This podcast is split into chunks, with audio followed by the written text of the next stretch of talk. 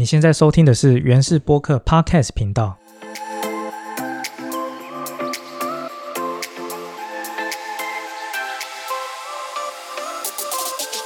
在短短的几分钟之内，让你知道一则关于原住民族时事议题的单元——原氏讲一下。每年的三月二十一号是联合国定定的国际消除种族歧视日。那为什么会有这个纪念日呢？它又跟在台湾的我们有什么关联？今天我们就来聊聊这个时事话题吧。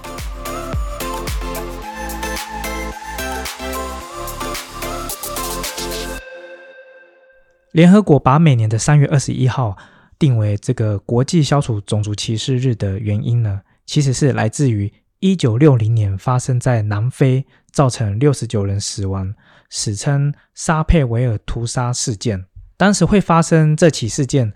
就要从更早之前南非的种族隔离政策来开始说起。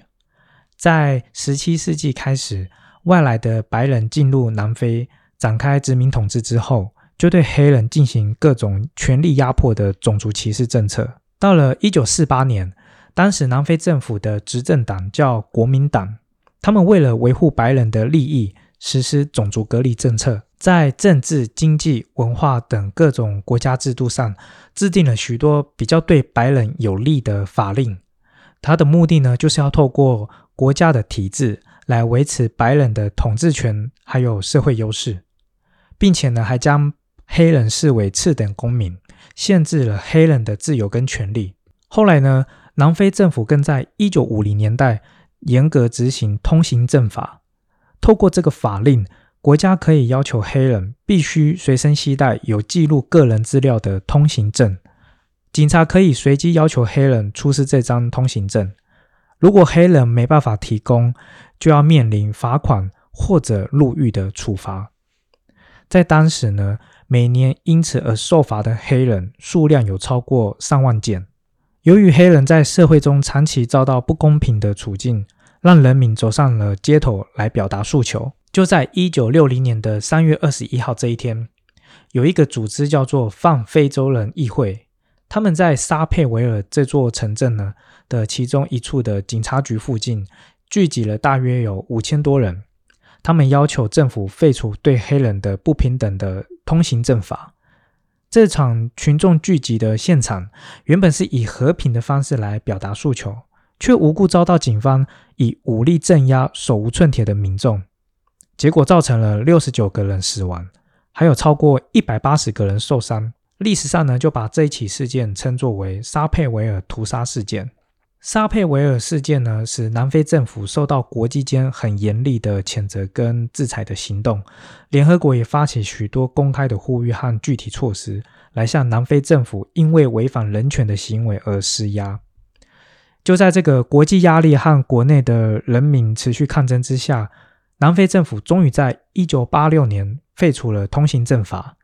接着在一九九零年代初期，其实也陆续废除了各种跟种族隔离相关的法案，让黑人终于拥有了公民投票权。这促成了在一九九四年的南非总统选举进行了史上第一次的全民普选，更选出了南非史上第一位黑人总统曼德拉。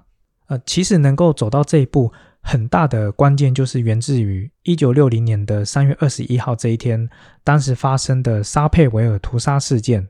这起事件推动了南非后来经过了三十多年，走向更民主、也更尊重族群权利平等的国家。南非后来也将三月二十一号定为人权日。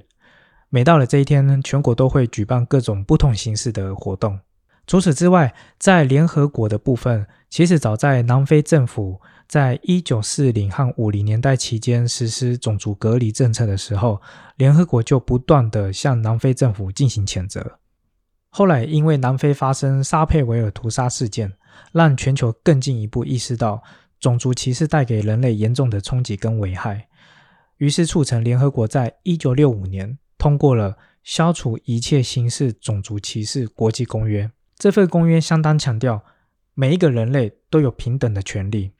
并不会因为不同的种族或者不同的肤色或者不同的民族而让平等的权利而有所差别，而且各国政府都有义务要做出具体的措施，来保证这项平等的权利能够真正被落实。就在通过公约后的隔年，也就是一九六六年，联合国就把三月二十一号发生沙佩维尔屠杀事件的这一天呢，定为国际消除种族歧视日。之后，联合国大会又在一九七三年通过了禁止并惩治种族隔离罪行国际公约，正式定义了。种族隔离是危害人类的行为，必须要受到国际刑事法庭的审判。这些国际措施和人权公约对南非政府后来废除种族隔离政策都扮演了非常重要的角色和功能。直到今天，仍然还是全球推动消除种族歧视的重要指标。也因此，每年的三月二十一号，联合国的国际消除种族歧视日，全世界都会有相关的纪念活动。回到生活在台湾的我们，到了二零二三年的今天，族群歧视的问题还是持续存在，而且普遍发生在原住民族的个人生活，还有整体社会跟国家制度上都有遭受到族群歧视的不公平处境。为了解决这个问题，不管是在教育，还是在政府，或者是族人自发性的各种行动，其实都做了很多的事情。但是族群歧视的问题还是没有完全的被解决，也因此对这个议题的持续的讨论就显得非常重要。所以原氏播客 Podcast 也规划了系列的节目专访，特别邀请到了目前任职台大社工系的副教授吉万德拉老师，也邀请到了在国内外有丰富的人权事务经验的立法委员林长佐 Freddy 来到我们这个。原始播客的 Podcast 节目来聊聊关于族群歧视的议题。同时呢，我们也在原委会的 FB 粉砖或者 IG 制作了许多系列的图文懒人包，邀请各位朋友一起来思考：为什么我们还是会有族群歧视的问题？它又跟整个台湾社会的所有人有什么关联？更重要的是，我们如何一起来合作来消除族群歧视？如果你也对这个议题有兴趣，欢迎订阅我们的频道原氏播客 Podcast，也欢迎你到 FB 或 IG 用英文字母输入搜寻 IPCF 点 IPCF，按赞追踪我们的原文会社群。感谢各位听众朋友听完这集的原氏讲一下单元。这里是原氏播客 Podcast 频道，由拆团法人原住民族文化事业基金会所制作。我是古乐乐，我们下次再见，拜拜。